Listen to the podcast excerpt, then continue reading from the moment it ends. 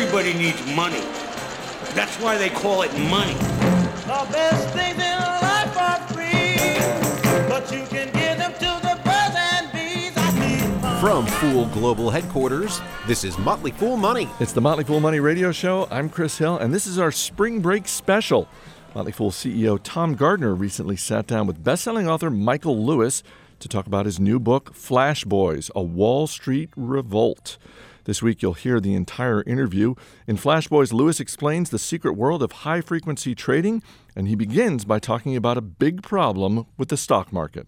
Can I just start? Yeah. Are you ready? Yeah. All right. Rather than you ask me a Great. question, This is great. because you before we went on camera, you just said, "And a fool is a good thing," and I, you just triggered a thought that that this the experience of writing this book uh, has uh, sort of hammered home, and it's that a big part of the problem in the stock market right now, or has been, that investors did not want to acknowledge their ignorance about how the stock market worked. Hmm. So they're willing to believe the noise that came out of brokers' mouths hmm. about how electronic trading worked.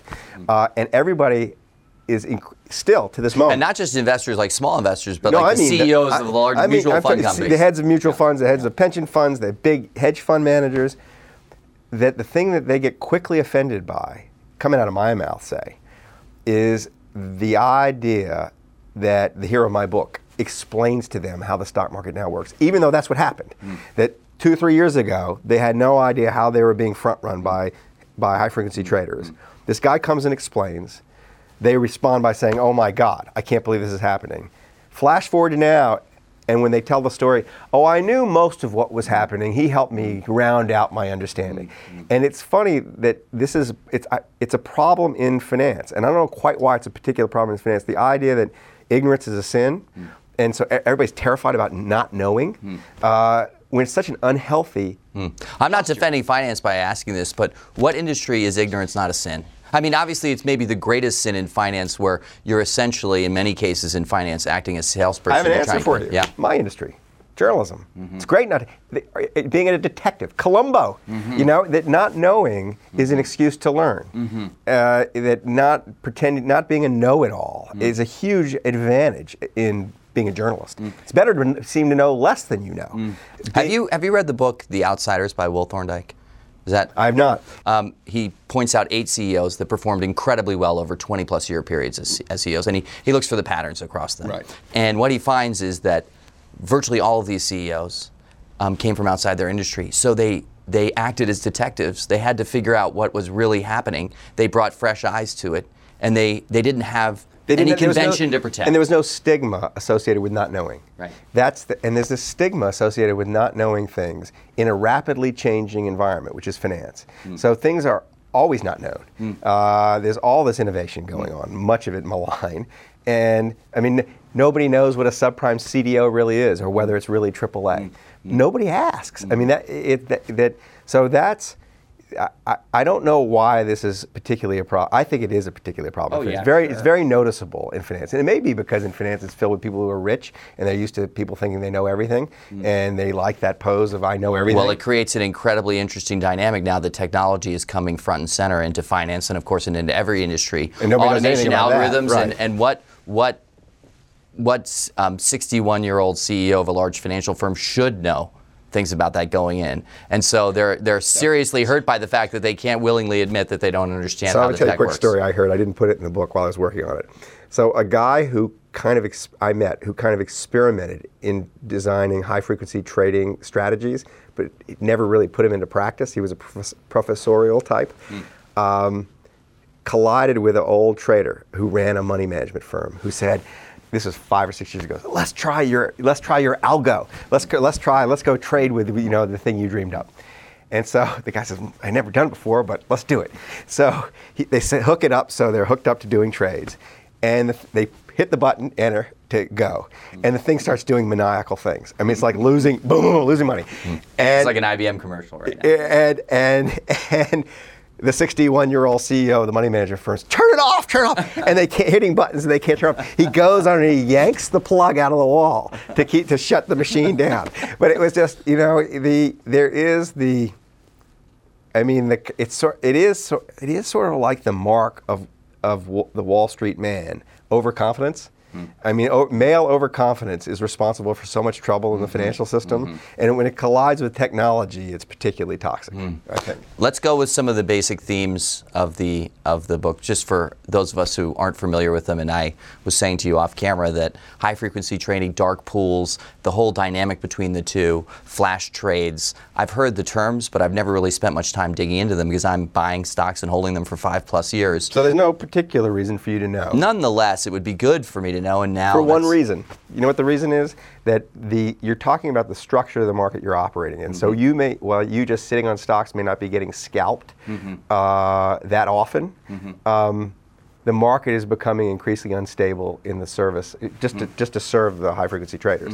And flash crash. Flash crash is just it's one symptom, but you know outages at Nasdaq, Bats IPO going crazy, Facebook IPO, not it's one thing after another. Uh, so at some point you have to pay. Att- uh, you shouldn't have to. You shouldn't have to, but it probably behooves you to pay attention to is this market stable. So what is high frequency trading? a, a, it's a term of art that really didn't hit the newspapers or the public consciousness until maybe 2009 when, when a Goldman Sachs programmer was labeled a Goldman Sachs high frequency trading programmer, was arrested by the FBI for taking Goldman's code. And uh, it's, not, it's not easy to define. I guess you could say, if you want to be the loose definition, it would be, it would be trading by computer algorithm at very high speeds Microseconds. what's a microsecond? I mean, right? I mean, it's uh, milliseconds. I mean, in fact, at this moment, the cutting edge high frequency trading firms are talking about picoseconds, and which is worse than nanoseconds. Uh, and, uh, so, to put that in context, um, I'm told that a blink of an eye is takes between 100 and 200 milliseconds, uh, and a millisecond is a thousand there's a thousand microseconds in a millisecond, mm-hmm. a thousand nanoseconds in a microsecond, and a thousand picoseconds in a mm-hmm. right. So it gives you an idea. Mm-hmm. I like to think I can blink my eye faster than that. See, I, I, I, I did it. You are see- ready to trade. see- You are ready I'm to ready trade. to go. So, Uh, uh, so tell, talk about spread networks and and that the essentially in a way, I, as I was reading, I was thinking this is like the very first oil pipelines. I mean, not maybe not necessarily the, the first. railroads. Yeah, I was. I was. Yeah. Go. railroads. Uh, So, can I frame this just by saying? Please. All right.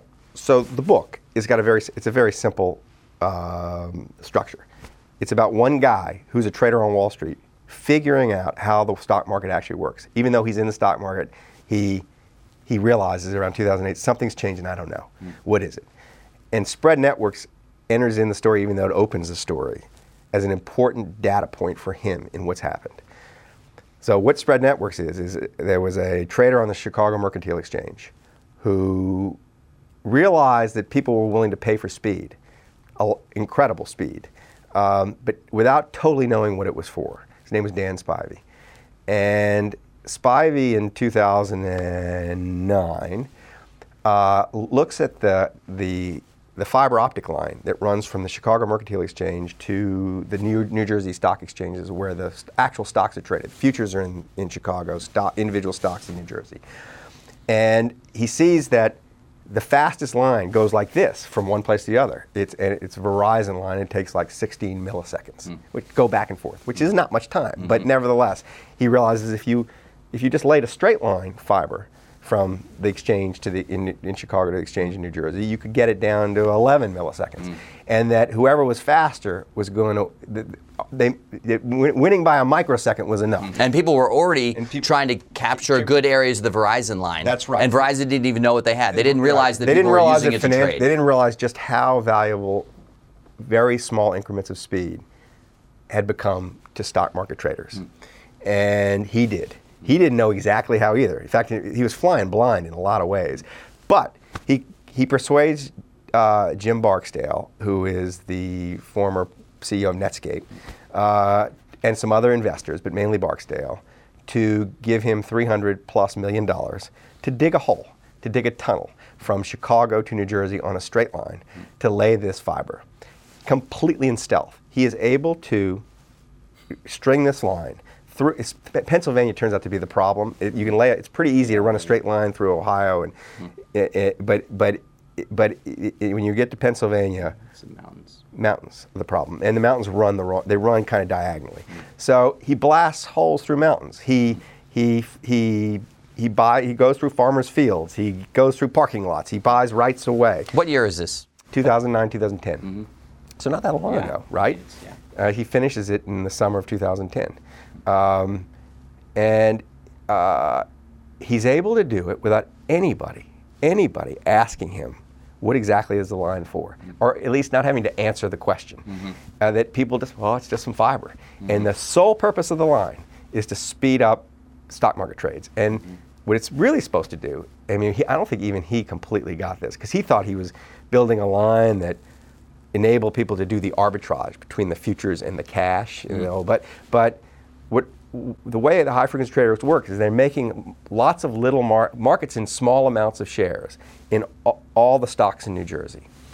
They don't actually want to own these things. They're trying to tease out information. They're making the markets to tease out information about what investors are doing so they can react to it. So they're listing 100 shares available On either when an order is coming for 10,000 Right. shares. So they find ah, so I want to get on the other side of that. I want to get in front of that. Uh, but with the, the risk, the big risk for them is that the whole market goes down, and they're sitting here dangling out 100 share orders in 4,000 different stocks, and they get hit, and they'll own a bunch of they own you know all that stock. So they are very sensitive to overall market movements. They need to know market pop and market not, and the market popping and the market going down first registers in the futures in Chicago.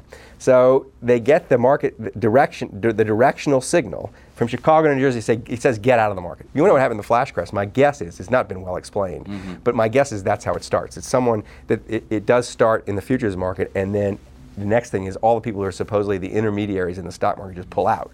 Mm. Um, and this line gets the signal mm. in the fastest possible way mm-hmm. from the Chicago exchange to the New Jersey mm-hmm. exchange. Um, so Spivey, the great thing, I mean, there's several great things about this story. So because he does it completely in secret, he doesn't tell any frequency. It's also great that he's doing it in secret and he doesn't really fully know why he's doing it. He doesn't. He thinks he knows why, and he thinks he knows the market. Mm. He thinks he, he thinks there are 400 people out there who will pay. Mm. He's guessing 10 million dollars a pop mm. to be on the line, uh, but they're guessing. I mean, there's this wonderful business c- school case study that someone will do about this one day, but so they start to go out into the market to tell high frequency traders that if they want the fastest line, he's got it. Just hmm. flipping it on a week. You better pay for it, or you're out of bit, or you're, hmm. or you're not. You're going to be last to know whether the market moved. Um, and the high frequency traders, when he goes to see them, they're like, "Who the hell are you? You know, they hmm. don't know. What did you just do? Ten million dollars? You out of your mind? We have basically like a costless line already from Verizon, and then nobody knows how valuable it is.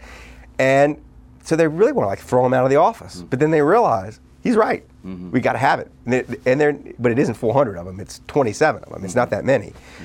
But they, but in a funny way, they also begin to resent him. they hate him. Yeah, they all hate they're him. They all hate him. "You uh, know, didn't my care. system is working now. I'm gonna have to pay 10 million, and now the game is on to go faster and faster to beat the other firms. Right. They hate him. And he loves it that they hate him. He doesn't care. Mm-hmm. He's like the salesman who doesn't matter what his customers think about him.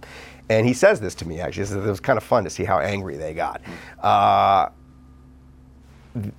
one of the customers, when they walk in, gets angry, calms down, says, let us think about it, and then comes back and says, can you double the price? Because they wanted to price everybody else off the line. Um, the bank's response is riveting. So the, he goes into the banks. The banks are trying at that point in their lives think they're competing. I think they think they're going to compete in high frequency trading. That turns out not to be so. I think, but um, he goes into Goldman Sachs and he goes into Credit Suisse, and Credit Suisse says, and he says you can you can at least you can for 10 million bucks you can be on the line, hmm. but you can't let your invest your, cu- your customers use it. Hmm. You can't let anybody else use it just for your own proprietary trading. Hmm. To which they say, screw you, you're trying to screw our customers. We, we won't do that. Uh, you want us to trade against our customers at a faster speed than the customers could trade. It's going to look, you know, we're not going to do that. He goes to Goldman Sachs and they say, ship it in, we'll take it. And, and, I, and, and I also like the Morgan Stanley. And Morgan, the more you one. go to Morgan Stanley, and they say, "Could you change the language? Because we want to do it." out. Yes, the place we're called out. So the optics aren't good. Uh, and but you, he gets a he starts to develop the first picture of what this market looks like. No one knows this market. No one knows who these high frequency traders are. He's he's finding their names in kind of obscure SEC documents and calling them up out of the blue and saying, "You have you don't know this, but you have to meet with me." Coming up, why Flash Boys is the new Moneyball. This is Motley Fool Money. Welcome back to Motley Fool Money. I'm Chris Hill. Let's get back to Motley Fool CEO Tom Gardner's interview with Michael Lewis about his latest bestseller, Flash Boys: A Wall Street Revolt. In a funny way, Dan Spivey is similar to Brad and Ronan in that when they went to present what they were developing, they were it's Moneyball. They were laughed out of the they were laughed out of the executive suite at every baseball team stadium. It's very funny. You know, my brother David, initially, he wanted to go into baseball. He thought there was no path for him, having read Bill James so early on. I don't know when Bill James first started writing, maybe in the early 80s or something. But Dave was there reading Bill James and, and, and in the late 80s and really wanting to go into baseball and felt he would never have the ability to do it, so he went into investing because it was a meritocracy where, hey, people can laugh at me. They can say that my strategy doesn't work, but I have the result. The merit will out. Yeah, we'll see what the results are. And so you have these characters who are stepping in to, yeah, the executive suite and convention and being sort of initially laughed at before they explain why it is what they're doing and what it will mean. So here's also how it's very similar to Moneyball. Uh, so the Oakland A's go and find, basically, with their actions, say to the rest of baseball, you don't know how to value baseball players and you don't understand the value of baseball strategies because we found inefficiencies in them and we were exploiting them. That's how we're succeeding. And the book describes that process. And it, in the bargain, embarrasses everybody who's not doing it their way and creates this uproar and this anger. Brad Katsuyama and IEX s- come out and say, we have created the only fair exchange where investors actually are on equal footing and there aren't people exploiting each other in the, just in the structure of the exchange. Um, thereby embarrassing and humiliating and shaming all the other the, the 13 public stock exchanges and 46 dark pools are out there, and every, basically everybody who's involved in the stock market, and creating a very similar sort of uproar, and, and uh, it feels the, this book feels. V- In, in the experience of publishing it, very similar to Moneyball. You know, it's interesting because um, I, there's so many other things I want to cover. I know we have limited time, but Dan Spivey, there's there's almost a little Moneyball in that. I mean, he's he's seeing something that others aren't seeing. It's an And unbelievable in other- act of entrepreneurial nerve to, to say, I'm going to lay a straight line from Chicago. New, I'm going to dig a tunnel. I'm gonna in blast through the total- Allegheny I'm Mountains. blast through the Allegheny Mountains, and, and I'm going to do it completely in stealth. No one's going to know, and I'm going to spring it on a market I don't even know. But then what it creates is bad actions. That, that use of the technology, that, that great new insight in active entrepreneurialism leads to something that you certainly, I think, from the tone of the book, don't favor. So here's why. And so- Brad, then Brad I- counters So it. let me Brad I have a thing I got to kind of square in my head, and it's this. So I think Spivey's entrepreneurial act was incredible. I mean, it's like this is what makes America great that someone's willing to go do that, and uh, and at the same time, the use to which this thing is put is is not great. But I would say this that the high frequency traders were always going to have the fastest line. They were going to be doing this. I don't think he increased the take that high frequency traders have in the market. Um, He he just took he just taxed them. Mm-hmm. It's almost a pure tax. So in a way, it was kind of charming. He was bleeding the profits of high frequency traders. It's like someone who sneaks onto the pirate ship and steals the pirate's stolen gold. Mm-hmm. That's what it feels like. Mm-hmm. Coming up, Tom and Michael discuss a can't lose business. This is Motley Fool Money. Welcome back to Motley Fool Money. I'm Chris Hill. This week we're sharing a recent interview that Motley Fool CEO Tom Gardner did with Michael Lewis about Lewis's new book, Flash Boys: A Wall Street Revolt. you know, I think a lot of people, myself included, initially thought high frequency trading was profitable because of speed, and that was it. That they had some, they had some, Well, they, why they had why some. would speed be valuable all by I, itself? well, I, I, I was com- going to combine it with that they had their beliefs about where the market was going based on their fundamental research. right? yeah, right. So You're I, I don't so- feel I'm a fool. I don't feel uncomfortable being laughed very at. sweet. No, this is why but- this book was so valuable to me, Michael. very- it's very I mean, good. I didn't know what the high frequency trader advantage was. They have speed. They're there first, but what if they're wrong? So he- couple this with so two things. One is their their their obsession is with speed, right? With microseconds advantages, and two, the fact that what we know of them, they never experience a day of trading losses. That every day is profitable. Mm-hmm. Thousand days of no trading losses. Mathematically impossible unless. So how does that? Unless you're basically gaming a market, Mm-hmm. unless that is, that is not. There's no. You can't be taking market risk. Mm-hmm. You can't be making judgments about stocks. No matter how good you are as a money manager, Mm-hmm. you will have loss. You will have stocks that go down some days, right? Of course. Of course. So they're doing something different. No, well, this is why this book was so valuable Yeah, to me. yeah, no, and what they're doing is explain dark pools and what what what is happening with the various firms. So that are- with it, so one of the things the book tries to do through the journey of Brad Katsuyama is divine the different predatory strategies. I don't pretend to have gotten them all. Mm-hmm. He gets four. He finds four big ones. So. Um, one is one. I'll give you an example of the one that's easiest to sort of get your mind around. Is uh, the first one he discovers.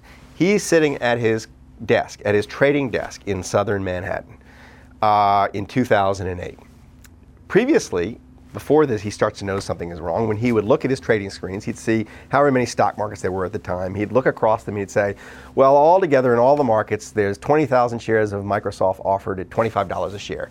I can buy, and if I want to buy 20,000, he hits a button, I'll buy 20,000, he gets them at 25. He would just get them.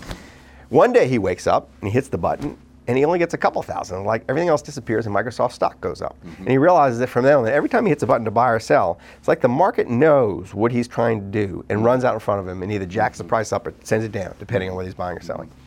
It takes him a year and a half to figure out how what is happening in this. By the way, how much do you think it's moving up? Let- Let's say 25 pennies. pennies. Pennies. So but he's but putting in his buy at 25.01. But but but, but the over the course of a year in his trading Of desk, course, it's yeah. Mm-hmm. tens of millions of dollars. Um, so it takes an incredible act of uh, sort of detective uh, ingenuity for him to figure out what actually is happening. And what actually is happening is one of the stra- one of the HFT strategies is his signal from his, his the signal the buy signal from his desk goes up the side of the West Side Highway in, in fiber optics, goes out the Lincoln Tunnel in the fiber optics that are on the side of the Lincoln Tunnel, and arrives first at the BATS stock exchange, which is planted right on the other side of Lincoln Tunnel. I don't know why it was built there, but it's interesting that it was built mm-hmm. there. The other exchanges are further away. It takes his buy signal longer to get to those, those exchanges. At, on the BATS exchange, high frequency traders are making small markets in, this, in Microsoft mm-hmm. to divine the intentions of, of uh, broker, brokers who are sending in orders. Mm-hmm. They divine his intention to buy Microsoft and they race him and beat him to the other exchanges, buy up the Microsoft, and then sell back to him at a high price. Mm-hmm. So that's what happens in that case. Mm-hmm. And every time he it's parasitic.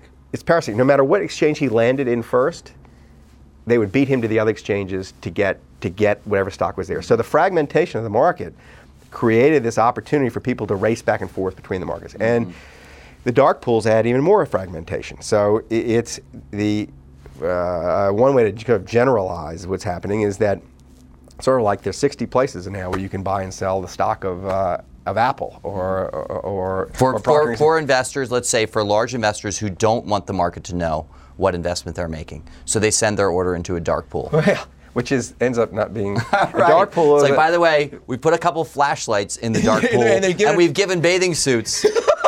That's exactly right. So they've given flashlights to high frequency traders in the dark pool. They, They've given them special access, sold them access to the dark pool. And then what they do is the way the big banks tend to route the orders is they tend, it's like they want the order to be executed in their dark pool. Mm. So they do everything possible to prevent it from being executed outside the dark pool. So they hoard the orders. So they keep big orders that might cross away from each other. So buyers, this system of intermediation mm. has been has has evolved to prevent buyers and sellers from coming together too easily because otherwise you don't need the intermediary. Uh, So people are saying, I'm sure it's happened in some of your interviews. I know that I've read online. Some people are saying, well, this is just great. I don't know why Michael Lewis is raising an alarm here. This is creating a tremendous amount of liquidity in the market. It's allowing investors to be down penny to penny rather than back in the day in 1989 when I was buying shares. It was like you could buy it at 35 and an eighth, and this, or you know, it's 35 and an eighth to 35 and seven eighths. I mean, we're not talking pennies. so te- we're, so- so we're out right. of fractions. We're into decimals. And so people this- are saying this. People are saying this. So let's see if I can explain this. But so technology has brought wonderful gains to many industries. I can, when I was uh, living in London, when I was 24 years old, it cost me like two dollars a minute to make a phone call to my parents. It now costs me whatever a pennies a minute, right? Now, so imagine, and that's because of gains in technology. Uh, now imagine if someone, some gremlin in the middle of the telephone system, in the process of that declining price. Uh, instead of letting it go down to two or three Wedged pennies a minute, way in wedge there. its way in and charge me 10 cents a minute or a nickel a minute. I'd say, wow, the phone system's still so much better. Why, Mm-hmm. And why they, am I and they were the the first ones to go out publicly and say we're creating. We're, I We're mean, creating- eh, we're creating a phone calls. a- a- So we're, we're creating yes, voice, so- sound so- at a lower so price. So let me with give you another explanation to couple with that explanation. If if you take any market, take a stock market, if the government waved a wand over and said, so you now have to be front run. Here's the government entity that will front run Scalpers your, Inc. Scalpers Inc. will front run every trade. Uh, what is the effect on this market? It will double the volume in the market mm-hmm. because every trade gets front run. Mm-hmm. So all of a sudden, the Scalpers Inc. is is twice the it creates twice the volume. Mm-hmm. And if you think vo- liquidity is volume, yes, you increase liquidity, and you can start to say you can't get rid of Scalpers Inc. because otherwise the market would be half the size of the. w- That's what's happened. Um, so it's it's liqu- you have to define liquidity. Mm-hmm. What is liquidity? It's your ability to turn your, your stock into cash. Mm-hmm. They're not there to do that. Mm-hmm. They're not there taking risk. They go home every night without positions. Uh, Without them, technology and decimalization, the spreads would be narrower. that's uh, that's true. The actual spread will be narrow. I mean, the stated spread is often a penny, right? It's tiny, but it's not. It's an illusion. The minute you go to act on that spread, it widens with any with any volume. So, what has this changed for you in your active day trading? I don't. we- Well, that's my question. you what, were- what impact does this have on your approach So I have, to investment? And Molly Can I just tell what my rea- Yeah. so my reaction was? First, unbelievable story that this has happened and that these guys went and figured it out. So that was my first reaction. Then, I, but how it affects me personally as an individual investor. I am the most passive investor there is. I, I hardly, I, I t- I take very little interest in it. I don't trade and, and I hold long term. And so the scalping side of things matters very little to me. I'm, mm-hmm. I mean, I'm not losing that much money. However, this is a system-wide tax on investment on investment capital. And I don't know what it is. It's 20 billion or 30 billion, whatever it is a year. It's a significant sum of money. So uh, that's bad for the economy. Productive enterprise pays more for capital mm-hmm. because of this. Mm-hmm. Now, that's in a way trivial in real, compared to the instability caused in the system by the complexity required by high frequency traders and imposed on the and demanded of the exchanges by high frequency traders. So what is the instability? What do flash crashes and Nasdaq outages and all this lead to? It leads to mistrust in the investment public. Why on earth are fewer Americans? Is there a decline of individual American investment in the stock market during one of the greatest bull markets in history? It's because people don't trust it. I mean, people are there is there is uh, understandable mistrust of this market. It's an unstable market. So Here's what's the funny- cost of the mistrust? Well, well, here's a you funny tell dynamic. me. I mean, I don't, I don't want to put you in the position of being incredibly selfish, but I'm going to for the fun of it. Doesn't all of that actually benefit you as a passive long-term investor? I mean, I don't want to make it all about each of us in, as an individual, but if so much of the financial machinery and the people that are behind it, which are becoming fewer and fewer as the machines take over, is focused on trying to slice down the time and the frequency that they can they can activate trades and the information they can get to yeah to to just nibble and be a parasite on every transaction. There's so much attention there. Isn't that doesn't that open up a gr- and and if the rest of the marketplace is therefore distrustful, Well, doesn't that create a great oppor- long-term uh, opportunity for a long-term passive investor like you? I have to think about that one. I mean, I don't. Yeah, uh, I think that my. I'm not saying it's a good thing. No, let me just. yeah. So my re- my reaction, my basic reaction is probably not because what I'm thinking is, all right, I'm a long-term passive. investor. What am I actually doing as a long-term passive investor? I'm making an investment in the future profits of the of American corporations, of the, or the corporations in my portfolio. Um, and those future profits are going to be badly affected by an unstable market if they're operating in an unstable market. I mean, it's just not good. So, but but as a stock picker, if I was a long-term stock picker, maybe it creates more. If fewer people want to be in the marketplace, maybe it creates a bargain a bargain or two for me. I don't know. I just don't know. But I don't. I But, think but the overall instability and, and loss of trust in the market system. so can I add one more thing Sure. as a cost? And I don't think it's trivial. So if you create an industry on Wall Street that sucks in the brightest, best and the brightest, whose job is basically to game the system and scalp investors, and you create that as a model for success in this country, and like that's what people, kids who graduate from Princeton, Harvard, and Yale think is successful. What is the effect of that instead of doing something actually useful? I love the uh, description in the book of, I think it's John Schwall. His first name John. Yes. Schwall. Um, and he's assembling the LinkedIn networks to understand what's happening with high frequency trading businesses because none of the executives will go on record and they'll fire anyone if they speak in the media. But so many of the developers, the software developers, the technology are going onto LinkedIn and posting what they do. And he's able to connect those networks and read what they're doing. And he comes to the conclusion that all of these very bright presumably very bright developers don't know. They don't have an, any idea what they're doing. they're building the whole technology platform. They, they have no idea how it's being used. Everybody And it's being used to parasitically nibble off trades Right. across across the market. Right. That's right. It's amazing, and they found this. The people at IEX found this over and over, that, that the technologists tended, not always, but tended to be so narrow, so specialized that they didn't have a sense of how their work fit, in- fit into the big overall picture. Hmm. Uh, that's a real misuse of talent and resources. So that's disturbing. I have a potential solution. I'd like to have you shoot it down. Because I, I can't shoot it down in my mind right now, but I'm sure it can be. Maybe you can't shoot it down because it's your solution, and I'm so you really don't want so, to. I'm so egotistically. Okay, but I'll yeah. try. Um, so here's what it is. Why don't we apply capital gains tax rates tied to the length of your holding period? We do in, in a very So- in a very generic macro, like in a very you no, know, you're saying if, if it's a millisecond. Yes, it's 90. it's 98 percent capital gains tax, and and and basically, if it's 10 years, it's zero. It's zero percent So tax I don't, gains. So here's the thing. I mean, this is going to sound crazy coming from my mouth right now, but I have no doubt that there's some useful high frequency trading, uh, and if you start mucking around in the markets that way. I think what we need is more transparency about what's going on. I think there are other ways to solve the problem. That seems like I don't know what the consequences. It consequences. seems I just so don't, great I don't know to what me the that, consequences that, New, that everyone now needs to be in New York. I, I love the firm.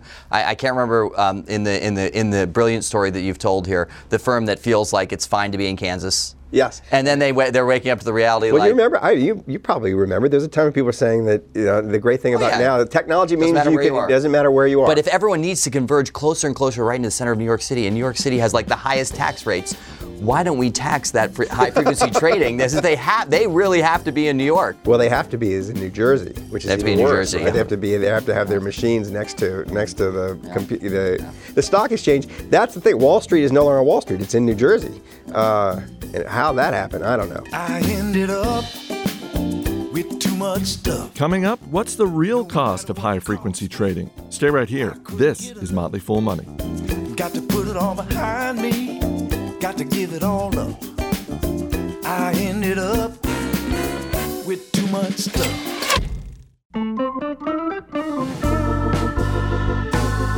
Welcome back to Motley Fool Money. I'm Chris Hill, and we're wrapping up Motley Fool's CEO Tom Gardner's interview with best-selling author Michael Lewis. Michael, what do you think uh, br- broadly is happening with technology and like algorithms, robots? Does this interest you, or you, do you just happen to have gotten deeply into the story because it's in the world of finance, which you have spent so much of your I'm your probably life? not as interested as I should be, but it, I, you can't help but notice that the technologist is displacing the trader on Wall Street. I mean, that that's what's been happening is machines have replaced people. So the people who control the machines are the people who have increasingly power, mm-hmm. people who understand the machines. So it is. So the one- I Russian, mean, the Russian technologist who's who's in jail, rightly or wrongly now. they let him out, but yes. okay, he's in, oh they let him out. He was. okay. He was. He was. Uh, his conviction was overturned after he spent a year in jail. Okay, okay. So, but the, those technologists you're saying are they're they are the future of Wall Street. Like Pixar is the future of Hollywood in some way. I mean, technology that may be a backroom basement tool that has been used by investment firms is becoming much more front and center, and ultimately will be the leader of those firms. So I think one of the reasons the high frequency trading industry, this shadowy, uh, very small firm kind of industry, has has flourished, is that the big banks n- did not confer enough status on the technologists who could create high frequency trading mm. platforms, and so that they went and did it outside the banks. They don't Like, respect it. They don't respect the technologists. Mm-hmm. So I think that's probably changing, but slowly. Mm-hmm. Uh, and I do think that I mean the geekifi- the geekification of Wall Street started when I was there. Mm. I mean that all of a sudden the Salomon Brothers trading floor, the guy who used to be the guy who ran the thing was big and hairy and mm.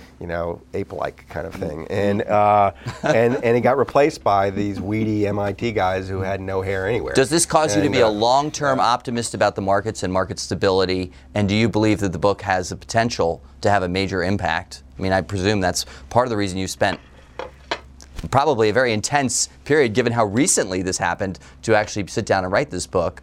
Are you an optimist that things are going to be, transparency will win, and that the market will be more stable for investors? I think it's going to be a war. I really think that we're it's going to be an ugly, long war. And I think that Brad Katsuyama and IEX, that I, I think Brad Katsuyama is Frodo Baggins in Lord of the Rings. Mm-hmm. I think he's created. He's sort of like he's he has antagonized Mordor, Mm. and the orcs are rising on Wall Street. And on the other side, he's got this Fellowship of the Ring thing Mm. with investors, big investors who are su- supporting him.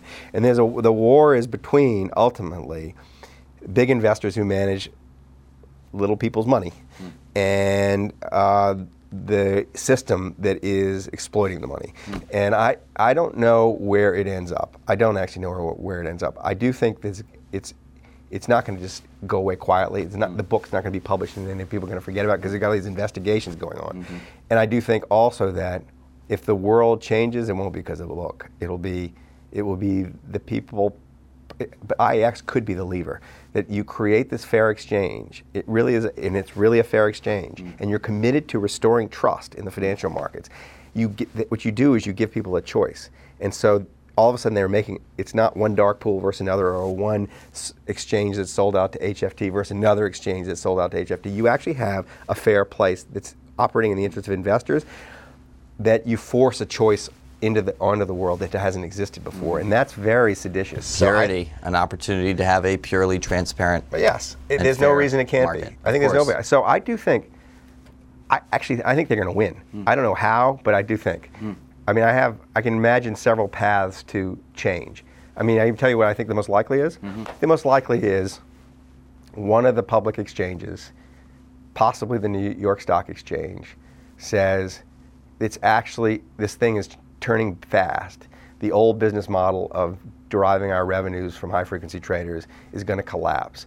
Let's buy IEX and make them the New York Stock Exchange. Hmm, Let's wake at the reputational win. Yes, and just- huge yeah, reputational so win. they- someone, so Goldman Sachs has been the first mover in the banks to get behind IEX, and no one else has followed. I love that part of the reason that could be true is because they realize they can't catch up right, that's technologically. right. So they're like, that's your point. Let's your play point, the right. reputational Let's side play the reputational side of Let's it. win So- with what we have." so there's no reason an exchange, one of the exchanges won't do the same thing, and that would the, the natural one to do it is a New York Stock Exchange.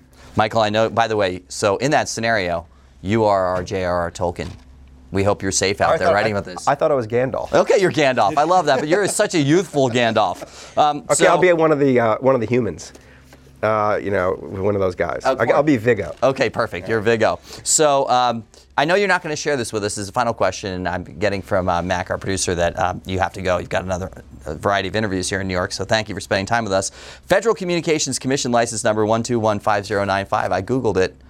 I need to dig deeper. You do. There's a clue. Has someone figured the mystery of the, the final page of your book out? uh, some not someone who's going to put it in print, but someone an, an investor got to the bottom of it very quickly. Okay, got it. so, do you have any additional clue or hint for us, or no? We're on our own. There's enough there. There's enough that there. investor did it. You can figure out who There's a did that. puzzle at the end of this great book, and we're going to figure it out together in the Motley Fool One community.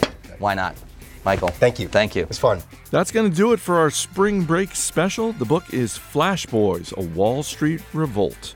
The show is mixed by Rick Engdahl. Our producer is Mac Greer.